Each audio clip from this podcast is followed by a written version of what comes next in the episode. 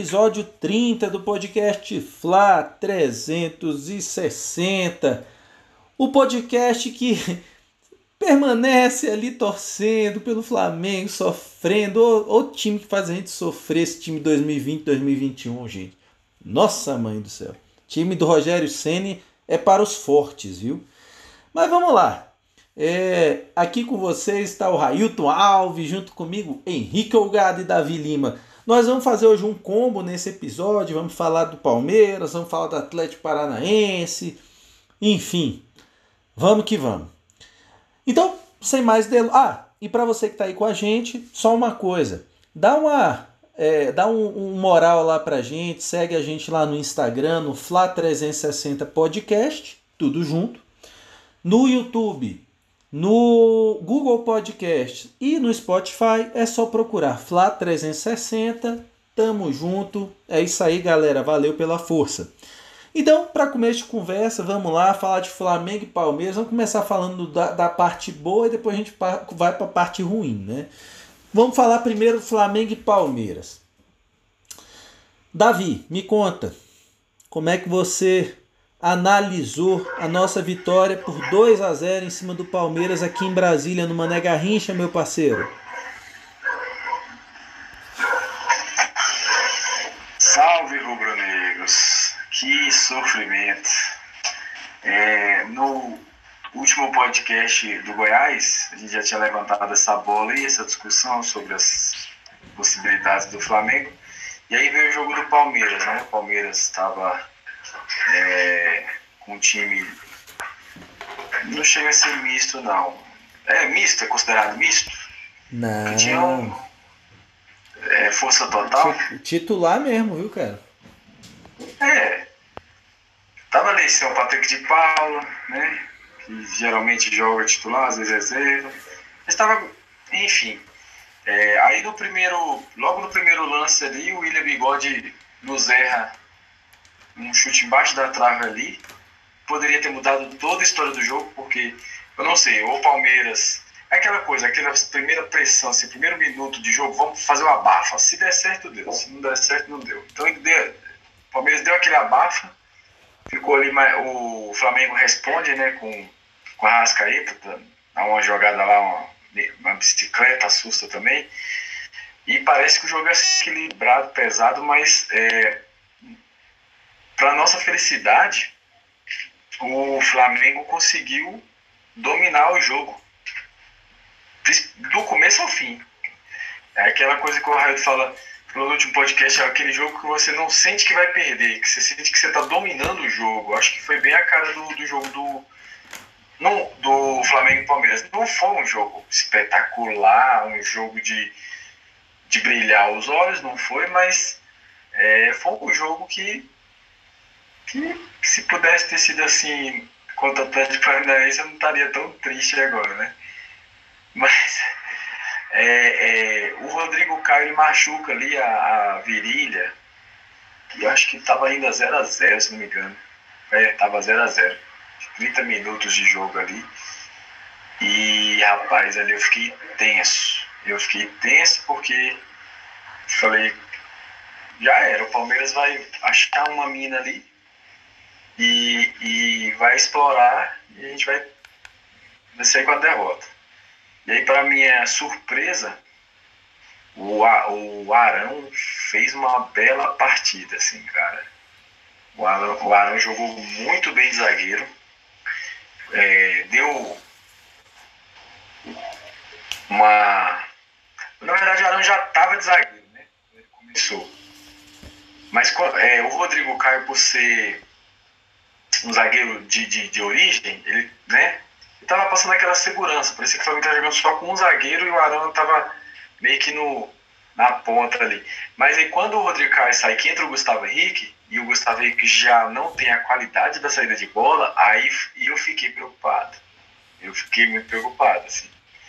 Mas aí os dois se é, deram muito bem ali atrás. O Gustavo Henrique também fez uma, uma partida muito boa, né? E aí, cara, a gente viu que era nosso dia, porque o gol que o Flamengo faz é. é trapalhões, moleque. É aquele gol que você fala assim, putz, foi gol mesmo? Foi gol, vamos ter que comemorar isso aí. E o, o Gabigol, o Gabigol me chamou muita atenção. Nessa comemoração você pode ver, o Gabigol ele chama o jogador, abraça os jogadores, ele tá empolgado.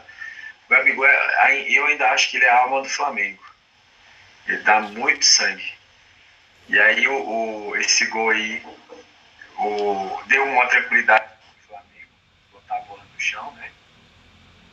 E, e uma coisa que eu reparei no segundo tempo, o, o Gabigol ele vai, vai brigar por uma bola quase que na linha defensiva, cara. Quanto tempo que eu não vejo isso no Flamengo? Quanto tempo eu não vejo um atacante, quiçá um meia, um Everton Ribeiro da vida, e até a linha lateral, ajudar o lateral fazendo ali a, a, a cobertura ali. Porque a gente fala, critica a defesa, mas na verdade é sistema defensivo e precisa Sim. de todos, né? E, e, o Gabigol, cara, é, são detalhes. Esse detalhe me chamou muita atenção. O Gabigol voltando até para ajudar o Isla na, na, na cobertura ali, né? E a gente vai ver mais logo com o jogo do Atlético que faltou justamente isso. Então, é, tá, ele chama Gabigol, né? Beleza, ele é fazer gol, mas eu acho que muito da contribuição do, do Gabigol não é apenas fazer gol. Ele dá muito exemplo de raça, de amor e de paixão pelo Flamengo, que, que tem que ser é, espelhado para os outros atletas, que realmente está deixando a desejar. Em relação ao jogo do Palmeiras, eu acho que é isso, assim, não tenho muita coisa mais a contribuir. É, mas, e, e, dizer que não esse jogo, assim, é fácil falar agora, depois do jogo do Atlético, mas o podcast que estava previsto antes do jogo do Atlético, não, não, eu queria deixar bem claro que esse jogo não me deu esperança de que o Flamengo ia vir melhorar, não, né? Só apenas um resultado de um, de um jogo. Para mim foi isso, né? A minha análise. E para você, Henricão, me conta, valeu aí, Davi. E para você, Henricão, o que, que você viu em Flamengo 2? É, já tô até embananando. Flamengo 2, Palmeiras 0, meu parceiro. Fala nação, aqui é Flamengo. Cara, então, eu eu não vi, na verdade, né? Dessa vez eu ouvi, né? Tava aqui acompanhando pelo rádio. Né? De vez em quando eu gosto de curtir um jogo pelo rádio, dá um... nostalgia, né? Mas eu, eu, tive uma visão um pouquinho diferente dessa do, do Davi, talvez pelo, pelo sentimento ali do, do rádio, né?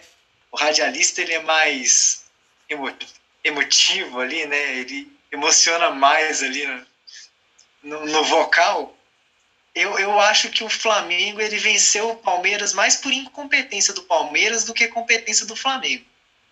Porque, como o Davi falou, o primeiro lance do jogo é, um, é uma finalização do William que em outros. Em, eu, eu, eu, acredito que em outros tempos, assim, o William não teria errado aquele, aquele, aquele gol, aquela finalização. E aí poderia o jogo ter sido diferente, né? É, e no segundo tempo, o Palmeiras também, com, com, o Gabriel Menino, se eu não me engano, ele finaliza na marca do pênalti, chuta para fora. Foi. É uma jogada pela esquerda, né? O, o Gabriel Menino pega essa bola no, no, de frente pro gol, na marca do pênalti praticamente, e arremata para fora. Então, eu, eu, eu acho que que essa vitória do, do, do, Flamengo né, só mostra aquilo que a gente comentou no Goiás, que não é um time que estava preparado para brigar pelo título, né, que essa vitória que a gente conquistou não era uma vitória que empolgava, né, como eu vi em alguns, em alguns outros é, podcasts e, e, vídeos no YouTube, o pessoal dizendo que né, até alguns é, algumas pessoas que têm blog, é, vídeos no YouTube colorados dizendo que o Flamengo tinha acordado, que o Flamengo tinha despertado e que se o Flamengo fosse pro, é, se o Inter fosse para o encontro do Flamengo, né, na penúltima rodada lá e a um, dois pontos de, de vantagem, o Flamengo ia atropelar o Inter e não sei o que. eu olhei e falei, cara, vocês não estão enxergando o mesmo futebol que a gente que acompanha o Flamengo. O Flamengo não acordou. Eu achei legal a, a escalação do, do Rogério vendo o meio de campo muito ofensivo, né? Você tem ali o, o meio de campo com Everton Ribeiro, Gerson, Diego e Arrascaeta. É, é um meio campo assim que você fala, poxa, que legal. É um meio campo que sabe trabalhar a bola, um meio campo que sabe é, enfiar uma bola bacana, né? Então, pô, é, era o jogo do era o jogo pro, Gabri, pro, pro Gabigol e pro Bruno Henrique ter milhões de chances de fazer gol. Porque você tem quatro meias desse no, no teu time e você não consegue criar, você tá de sacanagem, né? Mas me assustou, me assustou assim vendo esse balanço, porque nas estatísticas, né, para quem teve a oportunidade de olhar, o Flamengo arrematou 15 vezes no jogo e acertou seis no alvo fez dois gols. Né? Tá ali um texto de, de, de, de aproveitamento. Né? Mas se você olhar os números do Palmeiras, o Palmeiras deu seis chutes no gol e nenhum foi na meta. Mas o Palmeiras teve esses, essas duas finalizações que poderia ter sido 2 a 2 O Flamengo teria, vamos dizer, tropeçado. Eu nem conto como tropeço, porque o, o futebol que o Palmeiras está apresentando e o futebol que o Flamengo está apresentando, para mim, são muito parecidos. assim partidas muito boas e partidas muito ruins. Então, nada de tão espetacular esses dois times estão jogando.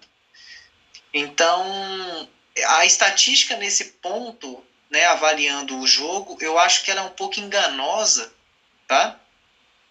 É, nesse sentido, né, de que o Palmeiras não acertou nenhum chute no gol, mas o Palmeiras teve duas chances claríssimas de, de para poder fazer dois gols e, e empatar o jogo e abraçar o Flamengo aí nessa nesse fim de campeonato onde praticamente eliminar, é, tiraria o Flamengo da competição se o Flamengo tropeça no jogo do Palmeiras, né? Então, para mim o resultado ele, ele, concordo com o Davi, ele é enganoso, tá? Ele não ele não trouxe uma uma esperança, assim, nossa, agora dá, estamos, estamos a quatro pontos, tem um jogo a menos, tem isso aqui para mim é, é, foi um, um, resultado fantasioso. Mas teve alguns pontos positivos que eu gostei desse jogo, né? Como o Davi falou, o, o Arão jogou muito bem de zagueiro, né? Assim, surpreendentemente, o Rogério ele tem tempo para treinar o Arão de zagueiro, mas não tem tempo para treinar o, o Gabigol com o Pedro juntos, né? Então enfim, cada um divide o dia do jeito que quer, né? Tem gente que gosta de trabalhar e jogar videogame. O Rogério gosta de treinar o Arão para ser zagueiro. Paciência, né? É porque talvez além do Flamengo deve estar tá faltando zagueiro, né? A gente não tem nenhuma outra pessoa lá no elenco do Flamengo que poderia estar tá ali é, fazendo a, a, a, linha defensiva, né? Eu acho que é por isso que está treinando o Arão, né? É, eu vi um meio-campo muito leve, como eu comentei, o Everton Ribeiro, o Diego, o Arrascaeta e o Gerson. Então, era um, time que tinha que criar mesmo chance para os dois, né, tanto para o Bruno Henrique quanto para o Gabigol. É, eu vi o Flamengo reagir após as estocadas do Palmeiras. Isso, isso também me chamou a atenção. assim. Né? Depois que o William ele perde aquele gol, o Flamengo reage com aquela bicicleta do Arrascaeta dois, três minutinhos depois. Né? Que, e o Everton faz uma, faz, fez uma, uma boa defesa. Né? E o Gerson em seguida, ele tem né, aquela, aquela bola dividida ali, bate de três dedos, bate no zagueiro, bate no goleiro, o Gabigol me isola a bola no rebote. Então o Flamengo, ele, ele no jogo do Palmeiras, ele, ele mostrou que ele consegue ele não se abate a partir de um. Ele não se abateu, né? Ele não se abateu a partir do momento que ele foi colocado contra as cordas. Então, o Palmeiras ele perdeu uma chance claríssima de gol, mas o Flamengo foi lá e, e arrumou uma jogada para mostrar para o Palmeiras: ó, oh, você vai lá, a gente vem aqui também. Então, nesse jogo, eu, os pontos ruins, né? Foi, foram os pontos da estatística, foi esse jogo que muito, muito torcedor falou: ah, agora vai. Falei: não vai, esquece. A gente não vai conseguir desenvolver, tá? Esse aí foi um jogo que, que foi, foi mais incompetência do Palmeiras do que competência do Flamengo. Né? E os pontos positivos foram esses que eu citei. Né? E é engraçado que tem uma jogada no Flamengo que eu já estou vendo é, ser recorrente alguns, algumas partidas com o Gustavo Henrique em campo, que é uma que é a cobrança de falta na cabeça dele. Ele geralmente se posiciona no segundo pau, de onde vem a cobrança, e tanto o Felipe Luiz agora quanto o Arrascaeta que estão sendo os cobradores de falta, né? Parece que o Flamengo agora está começando a definir algumas coisas, né? Quem é que cobra falta pelo lado direito, quem é que cobra falta pelo lado esquerdo, quem é que cobra escanteio, quem é que tem algumas coisinhas acontecendo ali no Flamengo. Pena que demorou demais para isso acontecer. Mas algumas coisinhas já estão começando a aparecer, mas infelizmente muito tarde. Então eu acho que é isso aí que eu tinha para falar da, do jogo aí do Flamengo e Palmeiras. Valeu. Valeu, Henricão. Obrigado aí. Eu vou falar aqui minha visão do jogo. Eu acho que é uma visão um pouco diferente. É, é tanto é que se tivesse tido o episódio número 30, se, logo depois do jogo, estaria eu aqui mega empolgado, ó, pô, me ganhou o Flamengo de novo. Falei, pô, agora vai. Agora 2009 de novo, vai traçar todo mundo, é campeão, já era, velho, acabou. Mas... Deixa, eu só, deixa eu só colocar pro ouvinte aí, para quem tá assistindo, que o Raito postou um vídeo, vale a pena ver, que aí você vai ver esse sorriso lá. Todo viu, feliz. Mas me enganaram, rapaz, fui traído, é, enfim, né? Mas eu vou falar sobre o jogo, assim, falando só do jogo mesmo, Flamengo e Palmeiras. É, é, poxa, depois que a gente grava, assim, depois aí de uma derrota, logo na sequência, até, pô, é difícil separar as coisas, né? Mas eu acho que o Flamengo fez uma, um bom jogo contra o Palmeiras, acho que o Flamengo mereceu ganhar. Se o Palmeiras faz aquele gol com a jogada do bigode, logo com 3 minutos, o jogo era outro. Porque o Palmeiras veio para se defender e jogar em contra-ataque nas costas dos dois laterais. Isso, assim, isso foi muito. tava muito na cara, assim. E as duas jogadas saem, se vocês repararem, nas costas do Isla. As duas, que geraram chances de gol. Então por quê? Porque o lado ali estava mais fragilizado. Porque quem, mesmo com o Rodrigo Caio entrando, o Rodrigo Caio geralmente ele joga na direita da zaga. Só que quando entra o Arão, ele é deslocado para a esquerda. E aí, o lado direito do Flamengo estava frágil, porque era Arão com Isla. Então o Palmeiras explorou ali os dois gols, os dois lances que o Henrique citou, é, que foi o chute do, no início do jogo, o chute do William Bigode, e no início do segundo tempo o lance do menino, os dois foram a mesma jogada, basicamente, nas costas do Isla, a bola centrada, o cara que vem de trás batendo. Né? Então, assim, o Palmeiras teve essas duas chances? Teve. Mas a gente tem que lembrar que foi 2 a 0 e o Flamengo perdeu várias chances. O Arrasca perdeu uma chance clara no primeiro tempo. Gabigol perdeu chance clara. O Flamengo chegou no primeiro tempo numa jogada muito boa.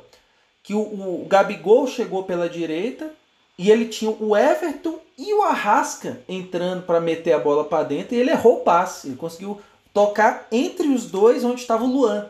Então o Flamengo perdeu muitas chances também. Então assim, não foi, não foi um, eu poderia dizer que foi o Palmeiras assim, incompetente, se os, por exemplo, o primeiro gol eles deram pra gente, mas o segundo eles não deram. É, então, o que que acontece? Eu acho assim, que se o Flamengo não tivesse criado da forma que criou, principalmente no primeiro tempo, eu, ó, no segundo tempo, teve um cabeceio do, do Gustavo Henrique, e quando o Gustavo Henrique cabeceia, o Everton fica olhando para a bola assim: Pai nosso que estás no céu, santificado seja o nosso. Aí a bola sai. Então, assim, o Flamengo criou chances. Eu acho que o Flamengo, gente, o que me deixa puto, não tem outra palavra, é puto, é ver aquele jogo do Palmeiras. A gente ganhou de 2 a 0 Para mim, um jogo tranquilo. O Flamengo não deu chance praticamente para o Palmeiras, tirando eu acho que a chance chance mesmo foi aquela do William Bigode. Porque eu acredito que mesmo que o Palmeiras tivesse empatado, o Flamengo ganharia o jogo da forma que estava jogando. É, no lance do segundo tempo. Mas realmente o, prim, aquele primeiro lance, se sai o gol, é outro jogo. Mas eu, o que me deixa puto, gente, puto, puto, puto, puto, puto, puto, com todas as letras maiúsculas, puto e exclamação no final. É ver que quando o Flamengo joga 70, 80% do que ele pode, ele ganha de qualquer time na América do Sul. Qualquer time, pode ser o River, Boca, qualquer time. Se o Flamengo joga minimamente competitivo, se faz um jogo nota 7, 8, é muito duro ganhar desse time do Flamengo. É muito difícil.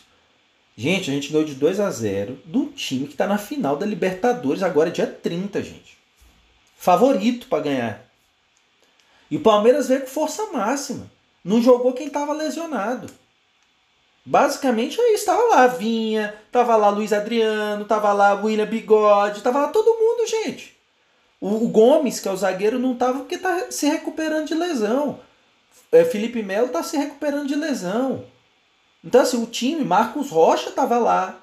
Tava todo mundo lá, gente. O Gabriel Menino estava lá, tá todo mundo lá, o time titular do Palmeiras. Inclusive foi a última cartada do Palmeiras para se manter vivo na primeira divisão, na, na, na, disputa pelo título. Então, assim, e eu vejo que o Flamengo fez um bom jogo. O Flamengo fez um jogo que, se ele costumasse fazer jogos dessa forma, neste campeonato, ele era líder. Então, assim, eu vejo que foi uma vitória muito bacana, um jogo muito bem, bem jogado. E aí eu acho que tem a chave da vitória, que é o que? O Flamengo competiu. O Flamengo competiu, encarou o Palmeiras. Foi o que o Henrique falou. Ah, vocês atacam a gente? A gente ataca vocês também. Como é que nasce o primeiro gol do, do Flamengo? É uma roubada de bola do Gabigol, gente. Ele dá um tranco no cara, não me lembro quem, do Palmeiras, dá o tranco, rouba, arma jogada, dali sai o gol. Aquela, teve aquela, tra, aquela atrapalhada. Hã? Danilo, Danilo. Ele roubou do Danilo, né? Ele volta, rouba, vindo de trás, de ladrão mesmo, veio por trás do cara, deu tranco, roubou, trampo lim, é o tranco limpo, rouba, faz a jogada, dali e só sai o gol porque o Arrascaeta atrapalhou os zagueiros do Palmeiras. Porque se ele não tá ali em cima, o, o, o, o Kusevich, né, o zagueiro do Palmeiras, não ia se desesperar para dar aquele bicão. Então, assim, então até no erro, o Flamengo forçou erros do Palmeiras. Por quê? Porque competiu. Competiu. Eu estava até vendo aqui nas estatísticas, o Flamengo faz 26 faltas, o Palmeiras faz 15. O Flamengo competiu. O Flamengo não deixou o Palmeiras jogar. Então, eu, é, e aí você olha na estatística, 15 a 6 em chutes. Assim, Flamengo. E, ó, e, e outra coisa que me chama a atenção, posse de bola. Flamengo teve 51%. Então os dois tiveram posse de bola igual. E o Flamengo criou muito mais do que o Palmeiras. O Flamengo jogou mais do que o Palmeiras. Por isso que eu me iludi. Eu achei que realmente, não, pô, depois de uma vitória dessa, agora os caras vão com tesão para cima do Atlético Paranaense. Coisa nenhuma, coisa nenhuma. A gente vai falar já já do Atlético Paranaense. Mas então é isso, eu acho que o Flamengo fez um grande jogo. Quando o Rodrigo Caio sente a lesão, eu falei, putz, eita, poxa, agora Gustavo Henrique com com o Arão, velho. Ferrou. E não, os dois fizeram um jogo digno, tranquilo, não comprometeram. E deixo meu, meu destaque para o Gustavo Henrique ter feito jogos regulares, regulares num bom sentido, regulares bons, regulares seguros. Então a gente, a gente aqui é honesto. A gente, pô, o cara jogou bola, tem que falar que jogou e tá jogando bem. Acho que entrou, entrou bem. Entrou bem contra o Goiás. Aí eu acho que acontece uma sacanagem com ele no jogo contra o, o Palmeiras. Porque ele entra porque o Rodrigo Caio se lesionou. Mas é aquilo que a gente vinha falando no último episódio, a gente falou dos reservas. Quer dizer, ele faz um bom jogo contra o Goiás e o que, que acontece no jogo seguinte? Rogério, você me tira do campo. Quando era para ele ganhar confiança, pô, pô, fiz um bom jogo. Pô, próximo jogo eu vou estar tá lá, né? Não. Quen, quen, quen, quen. Não, não vai. Vai jogar um volante no teu lugar. Então é nessas que o Rogério sempre ferra o time do Flamengo, pô. Ferra os jogadores, ferra a confiança dos caras. Era pro Gustavo Henrique entrar jogando e não entrou. Ah, por quê? Porque o ataque do Palmeiras é rápido. Então tem que ter um cara mais rápido. Então você bota um, volante para ficar correndo atrás. E as jogadas saem onde? Justamente do lado do Arão com o Isla. Nessa... Então assim, gente, enfim. Mas é, a zaga foi muito bem. Apesar dos pesares, assim, o Arão em si não comprometeu. É, foi mais o Isla que comprometeu dando espaço nas costas dele lá. Foi, uma, foi é, acabou sendo uma avenidinha ali que o Palmeiras explorou. É, que mais? Então é isso. É, só o que deixa a, a tristeza é isso. É ver que um time, quando ele joga um jogo como um time profissional, qualquer que fosse, deveria jogar. Porque, gente, vamos combinar, né, Henrique? Você é professor, Davi, você é professor, eu sou jornalista, todos somos servidores públicos. É, a gente recebe o salário né, todo mês, graças a Deus. E você, Henrique, eu tenho certeza, você não vai dar uma aula pela metade. Você, Davi, também não vai dar uma aula pela metade. Eu também não vou trabalhar pela metade. A gente recebe para isso. Não é um favor a gente trabalhar. E o que eu olho esse time do Flamengo é isso. Parece que estão fazendo um grande favor de jogar bola. Cada um ali ganhando no mínimo 100 mil reais por mês. E os caras jogam, tem jogo que estão empolgados, tem jogo que não estão empolgados. No jogo contra o Palmeiras vocês estavam empolgados. Você viu que eles queriam ganhar do Palmeiras. Eles queriam ganhar do Goiás. Já do Atlético Paranaense a gente vai falar mais para frente. Então assim, é um time que realmente, gente, não, não merece ser campeão brasileiro. Eu não sei se não vai ser, ao que tudo indica não vai ser. Não cravo ainda que, que acabou. Ainda não. Não cravo que acabou. Mas já quase acabou é, a disputa pelo Campeonato Brasileiro. Um ano frustrante. Um ano que a gente acaba é, só com as é, Supercopa do Brasil, Recopa e Carioqueta. Muito pouco para esse time. Muito pouco por investimento que foi feito. É, mas, enfim. Então vamos ver, né? É, enfim, a gente vai analisar o jogo contra o Atlético Paranaense, mas eu me iludi. É tipo aquele pagode dos anos 90. Eu me apaixonei pela pessoa errada. E foi isso. Me apaixonei e, e, e tomei um tombo. Mas é isso aí, galera. Foi o, foi o canto da sereia. Foi iludido pelo canto da sereia. Pô, me apaixonei pela pessoa errada. Ô, oh, rapaz, eu fui um marinheiro que mergulhei ali no mar e me dei mal, rapaz. Mas olha, então vamos lá, né? Temos que fazer aqui o honrou o manto e o pede para sair. Começando aí por você, Davi, me conta. Quem honrou o manto e quem pede para sair, meu parceiro? Flamengo e Palmeiras. Quem honrou o manto, William Arão. Quem pede para sair, Everton Ribeiro. Para você, Henricão. Eu vou seguir o voto do meu passo aí, ó. Combinamos lá no lá no, no, no grupo lá. O Arão, porque realmente foi para foi para defesa lá fazer uma, né, cobrir, cobriu, fez o que tinha que fazer. E o Everton Ribeiro, por mais que a gente fale assim, ah, a roubada do Gabigol caiu no pé do Everton Ribeiro e tal, mas ali não era para ele ter chutado. Ali ele tinha que ter procurado um passe. E aí aquele chute deu sorte de sobrar no Bruno Henrique, que deu sorte de do, do Arrascaeta dar um toquinho de leve para passar debaixo das pernas do Everton. E a gente deu sorte que o Palmeiras tropeçou lá e tal. Mas o Everton Ribeiro realmente é uma decisão errada atrás da outra. Olha, então, o que é que eu vou fazer? É, eu vou acabar desmontando esse esquema aí de vocês de voto aí porque eu vou junto nele também, pô. Claro. Também combinei com o David, foi só você não, Henrique, antes do episódio. Então, Arão, porque recebeu um rojão num jogo muito difícil e deu conta.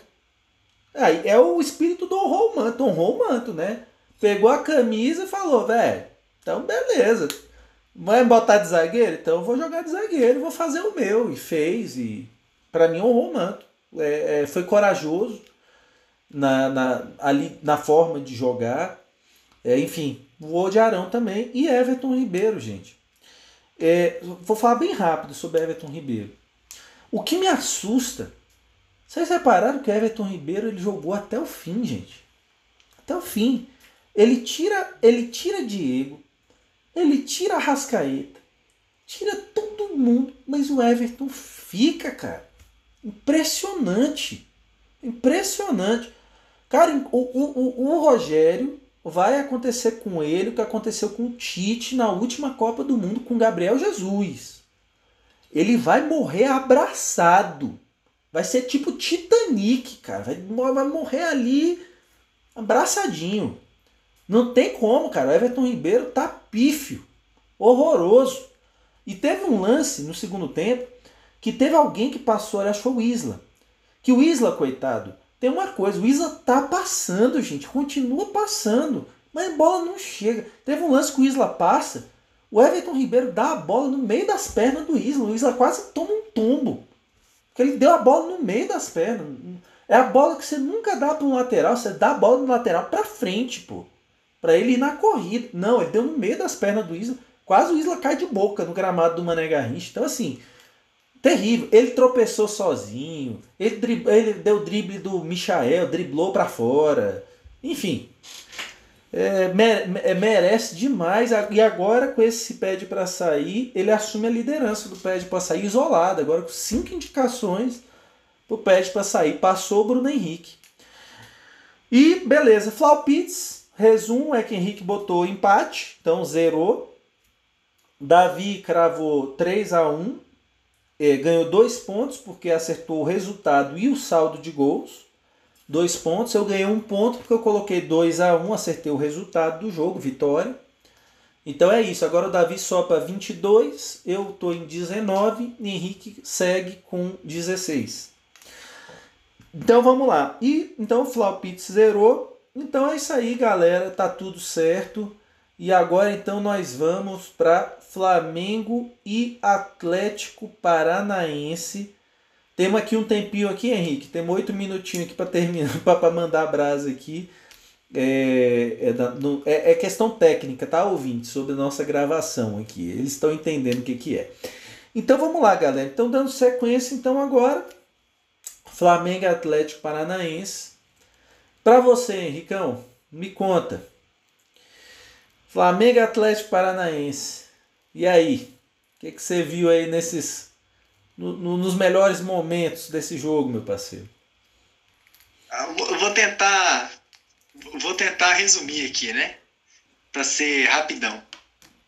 Cara, é, eu vi o Hugo Neneca, nosso saudoso goleiro, mostrou que que ele está preparado aí para segurar, ele está amadurecendo aí para para aparecer nessa próxima temporada como goleiro titular da camisa do Flamengo. Mostrando que a gente não vai sentir saudade do Diego, mostrando que o tempo do César passou e ele não pegou a, a, a luva, a camisa 1, falou, deixa que eu seguro. É, o, o Gabriel e o. É, eu esqueci o nome do, do goleiro mas o, o Gabriel que estava lá no banco também, seleção de base. César. Não, o César já foi, né? Mas tem o, o, quarto goleiro lá que eu esqueci o nome dele. Ah, esse também eu não sei não. Que também estava na frente do Hugo na, na questão da projeção. Mas enfim, o Hugo mostrou que está preparado aí para a próxima temporada. Falou, ó, pode dispensar o Diego Alves, pode emprestar o Gabriel. O tempo do César passou e pode deixar que eu segure esse rojão aqui. E segurou bem. É, o Atlético Paranaense teve muitas finalizações na meta e ele foi muito preciso nas defesas. É, a, os rebotes que ele deu é porque ali ele vai amadurecer alguns para o meio da área, coisa que a gente sabe que goleiro não pode fazer, é, é rebater bola no meio da área, mas ele fez a defesa, se jogou na bola, é, meteu a cara mesmo, falou: deixa vir aqui que vai dar tudo certo. Passou uma, uma enorme segurança para o time do Flamengo com, com a pressão do Atlético. E infelizmente o time do Flamengo não conseguiu é, dar sequência num volume de jogo que ele apresentou no jogo do Palmeiras, né? Assim, por, por mais que a gente tenha, eu tenha dito, né, que o, que o, o Flamengo venceu mais por incompetência do, do, do, do Palmeiras do que por competência dele, mas o Flamengo de fato teve volume de jogo no, teve um maior volume de jogo do, do Palmeiras e o Flamengo não conseguiu é, produzir tanto no jogo do Atlético Paranaense. Produzir na questão de, de eficácia, né? De falar, pô, tive uma chance, trave, defesa, goleiro, é, gol. E, infelizmente não foi assim. Então eu gostei muito da participação do, do, do Hugo no jogo. Para mim, assim, é, foi um destaque positivo da partida. É, não por, porque tiveram outros jogadores que foram mal. Não, não é nesse sentido. Mas por, por mostrar para. Como a gente já está no final de campeonato, né? E aí aquele negócio, todo final de campeonato tem a barca, né? a gente ainda vai fazer um episódio ainda sobre a barca. Então, nesse episódio, nesse, nesse, no dia que a gente for falar da barca, esse foi um recado que o, que o Hugo deu para a nação. Falou assim: ó, eu tô aqui, eu sou Flamengo e eu não vou estar tá na barca. Entendeu? Vai, já tem muito jogador ali que a gente já sabe que está na barca. O Everton Ribeiro é um que vai estar tá na barca. É, o Léo Pereira é outro que vai estar tá na barca. Provavelmente o Felipe Luiz também vai. É, são, são jogadores que já já deu assim, já tá massa, tá legal, não dá mais. Provavelmente o Bruno Henrique talvez também é, seja negociado. Michael deve sair do Flamengo também, ou por empréstimo, ou por venda. Uh, o Vitinho provavelmente é outro também que saia, né?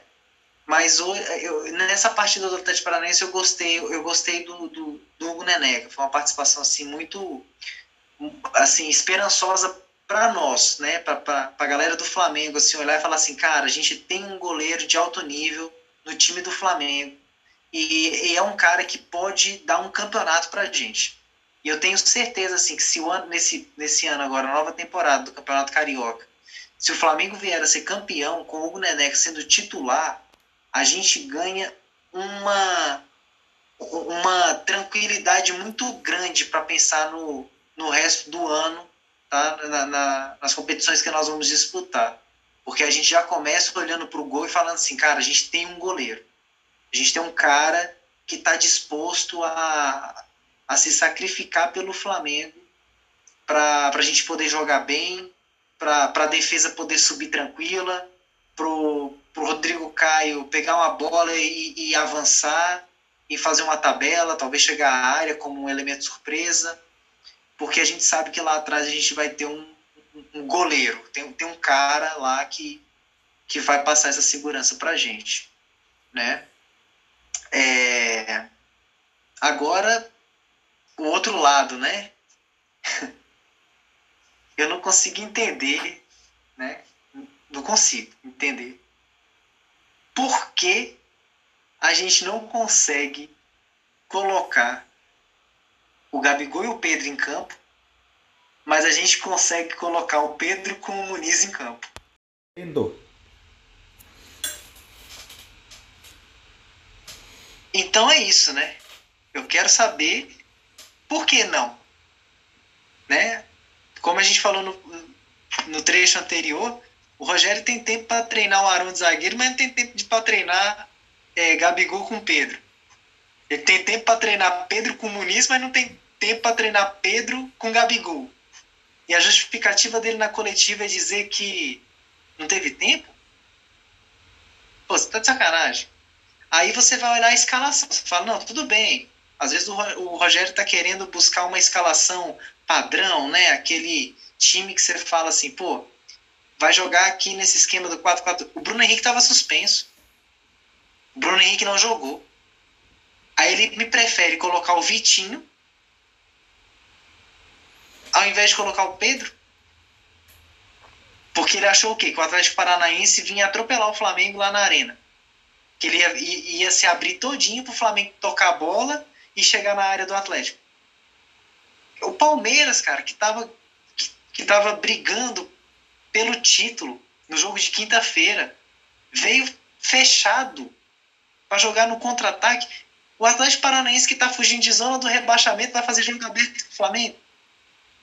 Qual o raciocínio do, do Roger? Ah, cara, é, é, parece conversa de maluco, assim, Henrique, quando a gente conversa. E só um comentário: dos, dos times que estão brigando com o Flamengo, dos, é, junto com o Flamengo, ali, os cinco que estão brigando é, do, é, pelo título, o único desses que veio para cima do Flamengo foi o Inter. Só foi o Inter. Nem o Atlético Mineiro de São Paulo, que costuma atacar todo mundo, não veio de peito aberto, não. O São Paulo, aquele 4x1, o São Paulo jogou em contra-ataque naquele 4x1. Então, você pode ver os gols do São Paulo naquele 4x1, todos de contra-ataque. Tirando. Eh, teve um pênalti e três de contra-ataque. Então, assim, ninguém tá vindo de peito aberto com o Flamengo, cara. Ninguém. Então, assim, se ninguém tá vindo de peito aberto, não seria o óbvio eu prever que eu vou encarar retrancas muito fechadas eu tenho Pedro e Gabigol no mesmo time, no meu elenco, e que eu vou ter que jogar em certos momentos com os dois para forçar essas retrancas, assim, é, é, o mínimo, né? Isso é o beabá do futebol, né? Assim, desculpa te interromper, mas enfim, é só para complementar.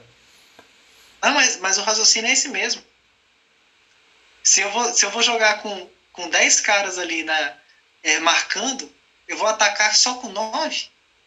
Quer dizer então que os meus nove atacando são melhores do que os outros dez defendendo. Se eu não conseguir pelo menos equiparar um para um, meu irmão, não tem jogo, cara.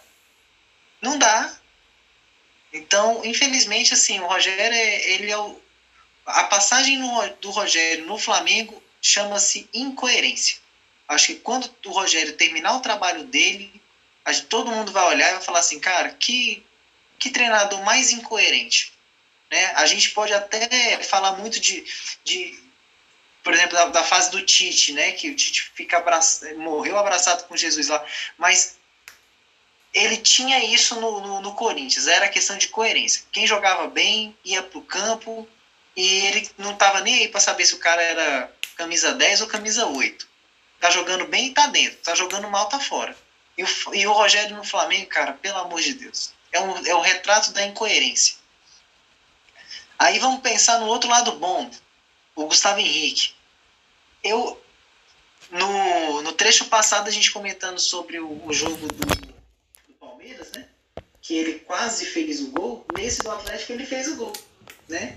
A jogadinha, a, a cobrança de falta na cabeça dele no segundo pau, deu certo. Então, é um ponto positivo, né? Porque o Gustavo Henrique realmente ele vem jogando, ele vem fazendo boas, boas partidas, ele vem se apresentando melhor, né?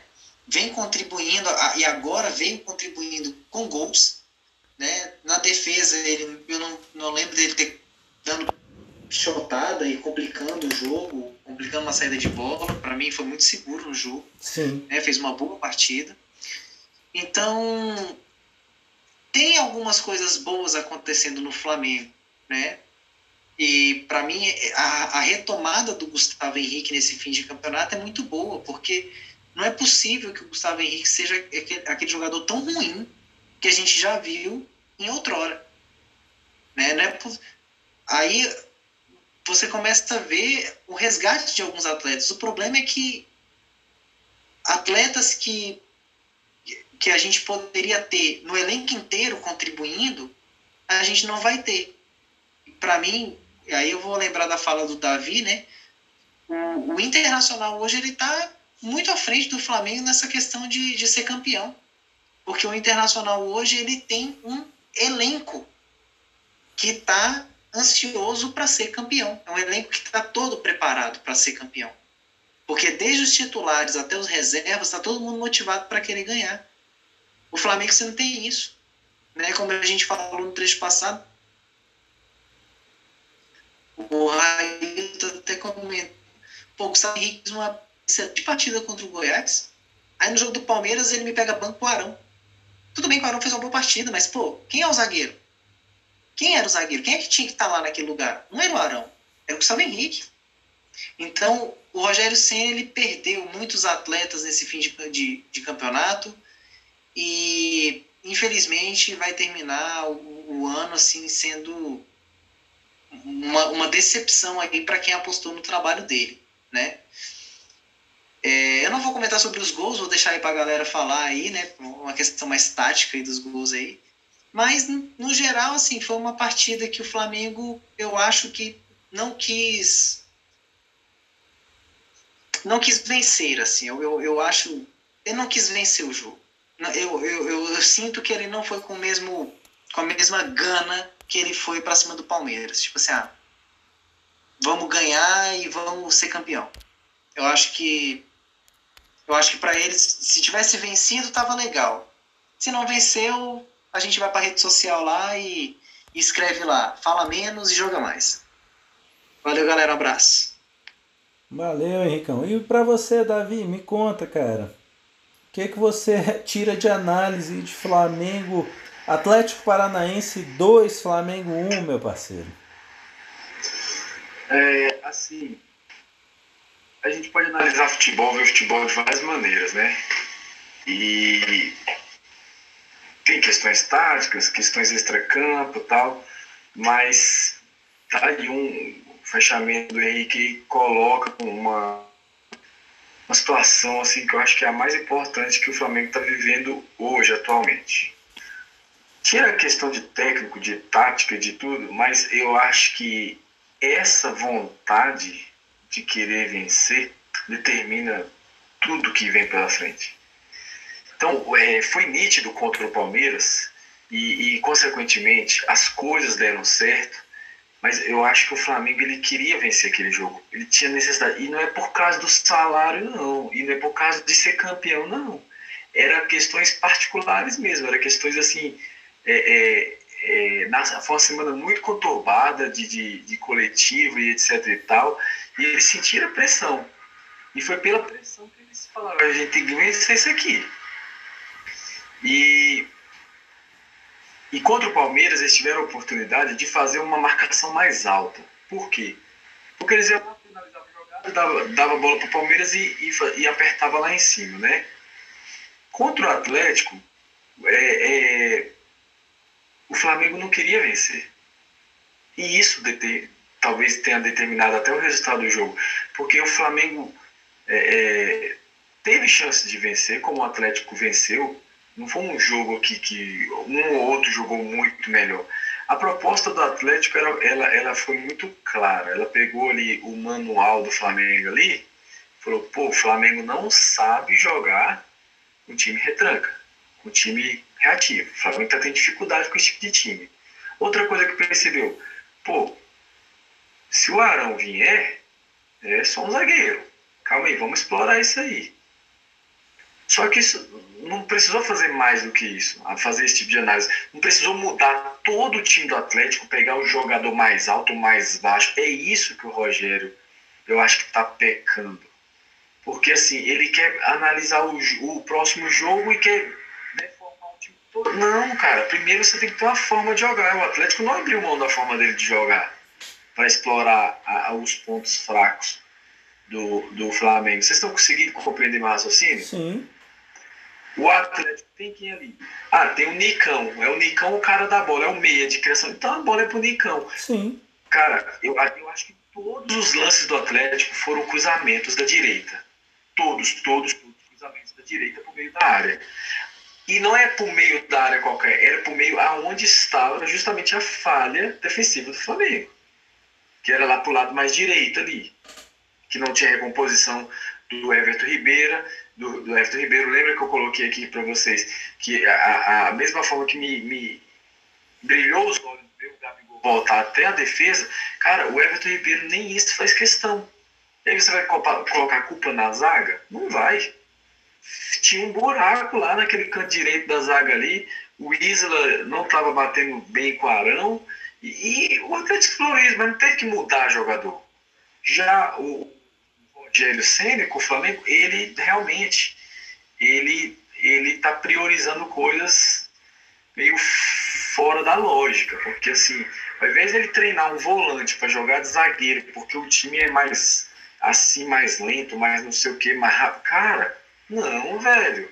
Se ele não inventa nada disso, faz o 4-4-2, arroz com feijão, com Pedro e Gabigol ia ter surtido mais efeito. Ah, com qualquer time, não é contra o Atlético, com qualquer time. Com qualquer time ia dar certo. Porque os caras sabem jogar bola. Os caras sabem meter gol, os caras estão metendo gol aí, ó, 21 gols cada um aí. No, no, por mais que pífia que tenha sido o ano do Flamengo, esses são números excelentes do Pedro e do Gabigol. O, o Gabigol, é, tirando 2019, o Gabigol já chegou quase na, na, na média de gols dele dos outros, das outras temporadas do Santos e machucado. Então, assim, não dá para abrir mão do jogador desse, não, cara. Não dá para abrir mão do jogador que nem o Gabigol, não. Não dá para abrir mão do jogador que nem o Pedro na fase que ele tá, não. Se vira, coloca os dois, se vira. Re, recomposição, recomposição faz quando bota os dois para recompor ao mesmo tempo. Não tem, não tem, não tem desculpa, cara. Não tem, me desculpa aí. Mas é, o Raio colocou que o Rogério Senna ele tem que pagar pelos erros dele. E eu acho muito bom esse, esse tipo de derrota, porque é a derrota precisa ali. É, é, é o que o torcedor do Flamengo precisa enxergar o que está acontecendo. É ele tentar fazer um, um, uma cagada ali e pagar ali o erro na hora. Então, o, o eu, eu, não, eu não vi o primeiro tempo direito, só vi os melhores momentos, mas vi o, o, segundo tempo todinho e me deu uma sensação quando eu estava assistindo o jogo, porque por não ter visto o primeiro tempo, que o Flamengo poderia vencer. Estava um a um e o Flamengo estava com, vamos dizer, aquela posse de bola iludida, o domínio do jogo, o domínio iludido, né? aquela posse de bola, e o Atlético ali na, na, na, na retranca, na reativa ali, só esperando o contra-ataque, só esperando morder. E ali eu falei até para quem tá assistindo comigo, eu falei, cara, o Flamengo vai vencer esse jogo, o Flamengo vai achar um gol aí. Mas quando você olha a estatística, um time que dá dois chutes a gol no jogo todo, você fala, velho, é ilusão. É ilusão. Entendeu? Os 20, 20, acho que o Gabigol saiu no 21 minutos, 22 minutos. Pra que ter tirado o Gabigol? Ele não tava pedindo pra sair, não tava machucado, não tava nada. Então, é, é, foi um vacilo. O jogo do, do, do Atlético dava para ganhar. Não, não, não acho que o Atlético fez um, uma partida fenomenal. Agora, o primeiro tempo.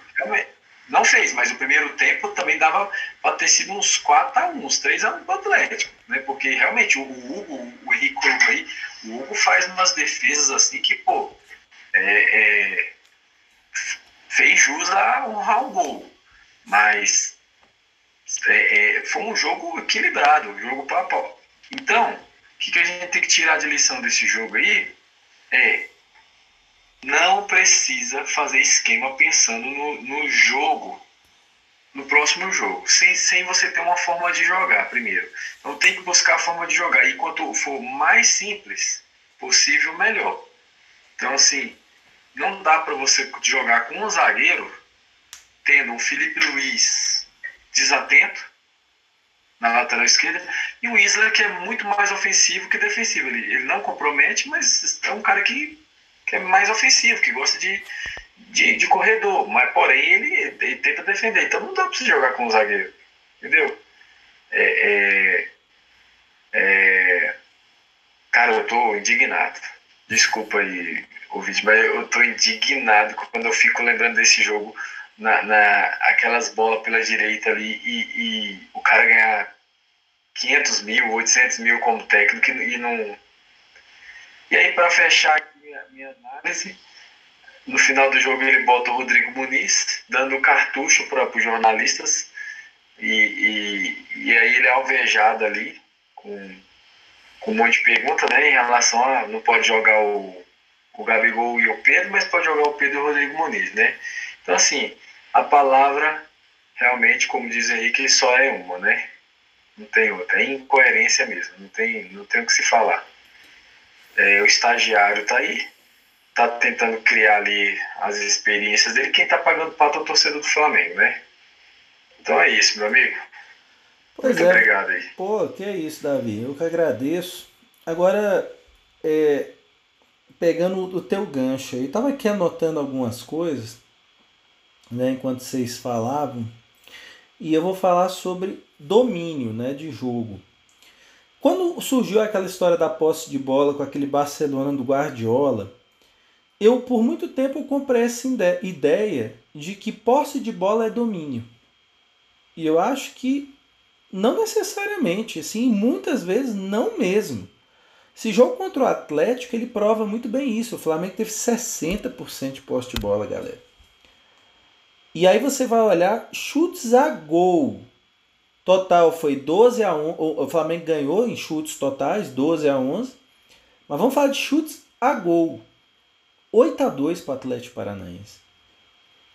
E, e, eu acho que quando a gente começa a destacar que o goleiro foi bem e o Hugo foi muito bem, o Flamengo podia ter tomado uma balaiada, como já tomou várias lá, sapoada, né, como gosta de dizer o Henrique, na Arena da Baixada. É, era comum né, o Flamengo tomar muitos gols lá.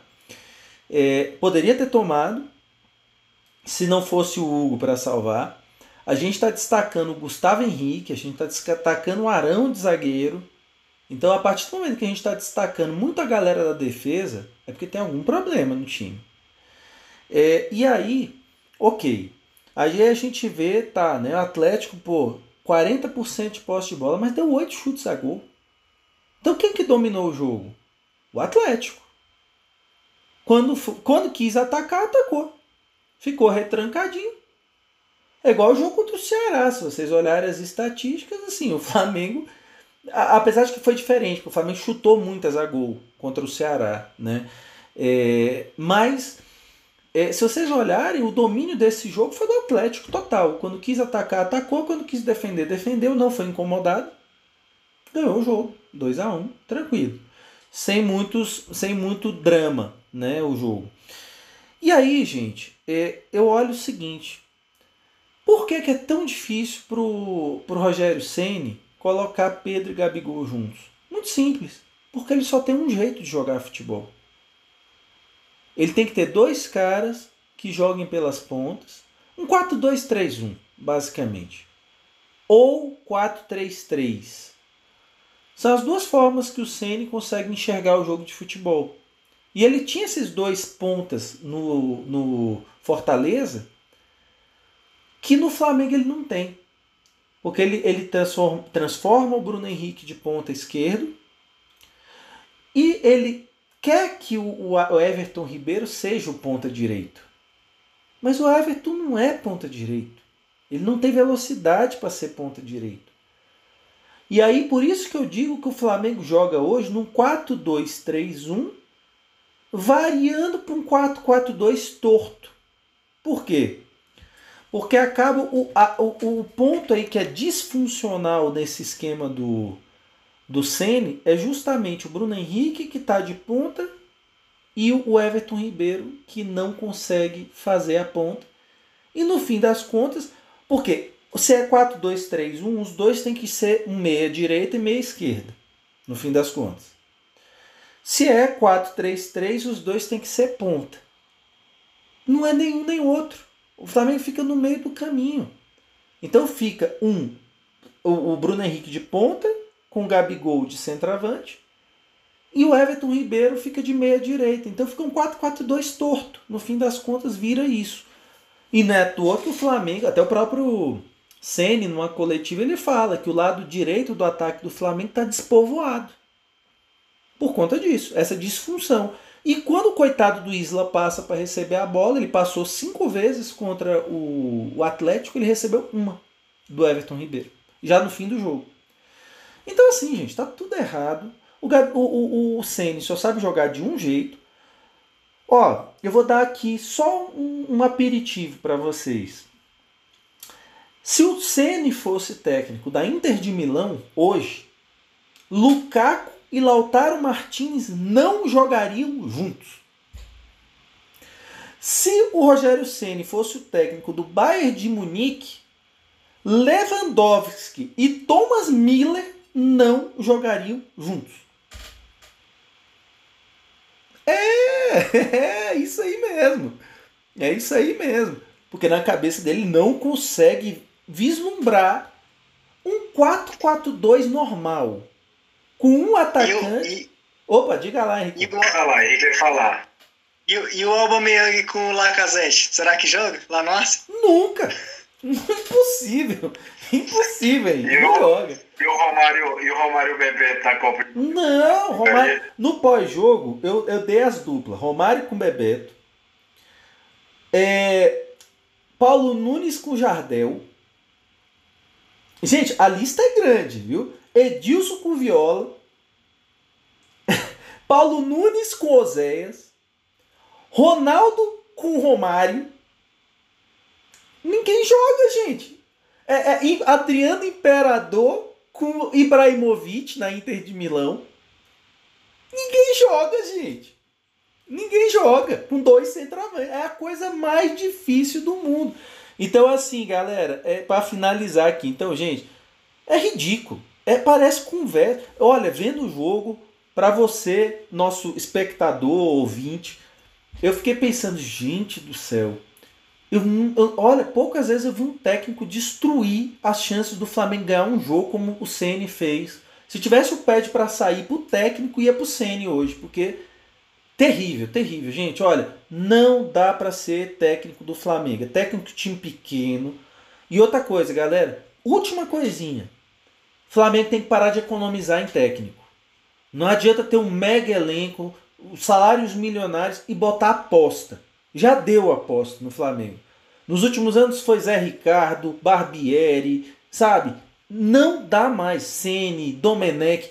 O único técnico técnico que a gente teve foi o Jesus, gente, mais ninguém. Então tá na hora de ter que ir lá na Europa, então, vai lá no Leonardo Jardim, pega o cara, é, é, o Rui Vitória, o Carvalhal. Gente, tragam um técnico. O Flamengo precisa de um técnico. E para mudar as coisas, gente, porque como diz o Davi, técnico que fica dando abraço em jogador, fazendo carinho na cabeça de jogador, não vai a lugar nenhum. Então é isso. Então, galera, para finalizar o episódio, é... Rogério não passa de coach, não passa de coach. É, coach, psicólogo, sei lá o que ele é. Técnico de futebol ele não é. É fraquíssimo, fraquíssimo. Davi, é assustador ver um técnico tão pobre de ideias. Ele é, ele é paupérrimo de ideias, ele não tem ideia.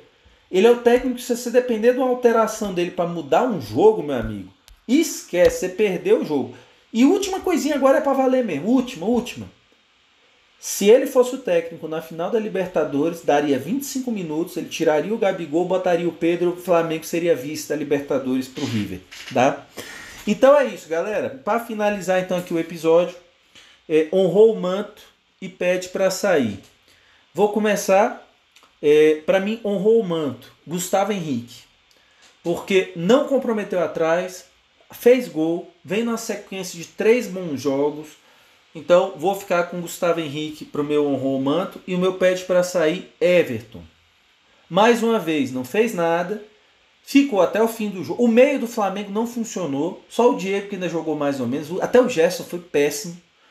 Mas o Everton ainda é o último a sair, o pior é isso, cara. Joga nada, tem cadeira cativa e Rogério Ceni vai morrer abraçadinho com ele.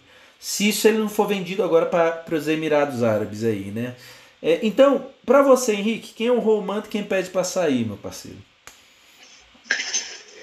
Cara, eu eu vou votar no Neneca, quem honrou o manto, até para justificar a minha introdução. E o pede para sair é o Everton Ribeiro mesmo. Só não vai ser o Bruno Henrique porque ele não jogou, mas se jogar era perseguição mesmo. Mas hoje vai é, Everton Ribeiro vai pedir para sair também. E para você, Davi? Cara, eu vou decidir, né? Aí, o que, que acontece? O Romanta aí, ele. O ataque tá de greve, já tem tempo aí? Esse ataque tá de greve de Romanta. Mas aí vai ficar com o Hugo Neneca, beleza? Porém, minhas ressalvas pro Gustavo Henrique que realmente só de ter feito o gol já, já ajudou muito. E não ter comprometido já, já merece pelo menos continuar no Flamengo na, na zaga titular ao lado do Rodrigo Caio e parar com esse negócio de inventar quarão, né? E Everton Ribeiro aí, unânime aí, desponta no, no pé de sair aí. Agora Sete, lidera isoladamente. agora. Sete indicações agora, então. Ou seis, seis, perdão. É, então, e, e aí quer dizer, com isso o, o pede para sair tá com Everton disparando aí rumo ao título aí de pede para sair 2020 e o Gerson disparado para ganhar um honrou manto é, desse ano. E para finalizar então, galera, agora os flaupits de Grêmio e Flamengo é, nessa quinta-feira. Lembrando que se o Renato Gaúcho cumprir o que ele falou na coletiva após Grenal, ele pode entrar com a meninada para jogar contra o Flamengo na quinta-feira, no estádio lá deles em Porto Alegre. E aí, Henrique? Ou, oh, Henrique não, Davi, que está liderando os flaupits. Qual é seu flaupit Grêmio e Flamengo, meu parceiro? É. Não tem o que esperar, né? Vamos botar aí 1x0 pro Flamengo. Aquele golzinho do Gabigol ali chorado. E ver o que, que acontece. Porque o, Flamengo, o Grêmio pode entrar com juniores, cara. Vai ser jogo duro, vai ser jogo difícil, porque o Flamengo não tem padrão de jogo, então eu não espero sapoada. Então, beleza, Davi. Então, como eu tô em segundo nos Flaupits, 2 a 1 Flamengo. E para você, Henricão? Ah, não, eu vou de sapuada. Eu vou, o Flamengo vai, o Flamengo vai atropelar o Grêmio, vai ter nem conversa. Nós vamos meter uns 4x0 lá e o Renato vai pra coletiva falar assim: Eu falei que eu ia entrar com o Sub-23, tô nem aí. Entendeu? O presidente falou que é pra eu ganhar a Copa do Brasil e o Flamengo se vira e ganha, ganha o Campeonato Brasileiro. É 4x0. 4x0. Amém. Vou torcer pro teu Flaupite, viu? Mas que bom, estamos otimistas os três, né? Achando que o Flamengo vai ganhar, né? Do... Enfim. Mas é isso aí então, galera. Mas olha, é, mais uma vez aí, valeu aí, Henricão, Davi, garoto. Obrigado aí por mais um episódio, tamo junto. E agora temos, pra... temos um minutinho? Ô, temos um minutinho? Diga lá, Davi, manda Um bala. Não, não, é porque na pauta aí tem uma pergunta aí. Eu acho que é importante a gente sempre fazer essa pergunta na reta final do Brasileirão sobre a esperança de título do Flamengo, para a gente ir mantendo as posições, é, o raciocínio. Eu quero já começar dizendo que eu não acredito no título do Flamengo. Acho que o Flamengo já poderia estar pensando no projeto para esse ano, tá? Então poderia já testar a molecada, é, é, tentar fazer um padrão de jogo decente, é, um estilo de jogo para jogar contra times reativos, principalmente que eu acho que é a grande falha. Então, é, é, com dois centroavantes, viu, Rogério? Dá para jogar contra time reativo, sim. Não precisa sair a bola do goleiro pro zagueiro. Não precisa contra time reativo. Você pode jogar a bola no meio. Você pode. Você não precisa fazer essas coisinhas bonitinhas de, de time europeu contra time reativo. Às vezes, um- um- uns cruzamentos dentro da área ali, apertar a marcação, você, você já consegue o resultado, né? Então, tentar trabalhar o, o arroz com feijão aí. Essa é a minha opinião. Eu acho que não dá, viu? E para você, Henricão? Ainda há salvação 2020? Eu concordo com o Davi. Tem não. Acho que já passou da hora do Flamengo é, já começar a pensar na barca. Entendeu? Começa a olhar, começa a botar a, galera para jogar, ver quem é que rende, quem acha que pode render ano que vem. Quer dizer, ano que vem não, na próxima temporada. E. E vida que segue. Não tem, tem muita conversa não. Ah, eu tinha uma piada assim. É, o Davi me lembrou aqui agora. Eu só queria dizer para todos os torcedores, né, para nossa massa, né, que o incrível Rodilindo, tá, que muitos criticaram, será bicampeão brasileiro. Esse cara é um visionário, tá? Ano que vem, ano passado ele foi campeão com o Flamengo. Esse ano ele olhou e falou assim: eu não fico nessa barca aqui não, eu vou é pro Internacional ser campeão brasileiro. Foi pra lá e tá lá, ó. Então É. eu só queria dizer que Rodilindo, bicampeão brasileiro. Pior do que isso é o Pará, pô. Pará vai ser tri da Libertadores, pô. então, assim, é isso, galera. É dureza, dureza. Abelão, campeão brasileiro. Pô, tam- tamo bem, viu? Tamo bem. Mas é isso aí, galera. Mas ó, é, para mim também não tem não tem jeito. Esse time não quer. Esse time não quer. E tá na hora do Flamengo tirar umas maçã, umas laranjas podres ali do cesto, viu? Tem uma galera ali que já não quer mais nada com nada não. Então se não quer nada com nada, porta da rua é serventia da casa, né? Então é isso. Então não quer, se acha que ganhar um ano no Flamengo é o suficiente, então rua. Vai para vai, vai outro lugar, vai para outros times aí que aceitam isso, né? Enfim, mas é isso. Mas isso aí, galera. Valeu aí. Um grande abraço. Obrigado aí, Davi. Obrigado, Henrique. Tamo junto. Para você que ficou com a gente aí. Obrigado. Dê aquela força lá para Dê o like pro nosso vídeo no YouTube. Siga a gente lá no Instagram. Tamo no Spotify, Google Podcast, é isso aí, galera. Grande abraço, saudações e até a próxima, pessoal.